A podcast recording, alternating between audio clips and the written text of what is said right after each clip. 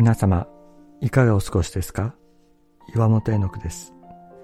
今日もさんびゃくろくじゅうろくにち元気が出る聖書の言葉から聖書のメッセージをお届けします。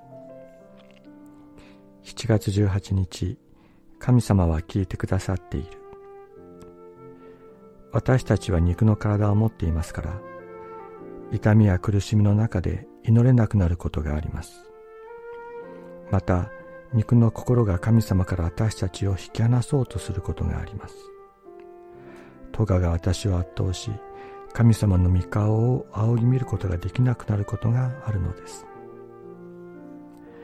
祈れなくなる私たち、自分の力では神様のところに行くことができないのが私たちです。しかし私たちの心の奥底、魂の奥底に言葉にならない神様に対する思いがあります。聖書は言います。神様はそれを一つも聞き逃さず聞いてくださっていると。そして私たちの罪を許し、身元に引き寄せてくださると。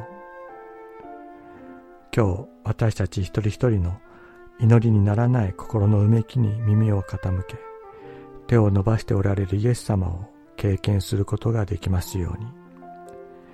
孤独を感じるときに、身元に引き寄せて抱きしめてくださるイエス様の温かさを知ることができますように。あなたは一人ではありません。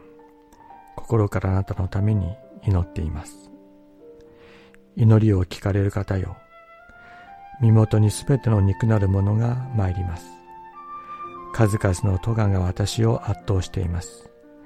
しかし私たちの背きをあなたは許してくださいます。詩編ろくじゅうごへんにからさんせつ。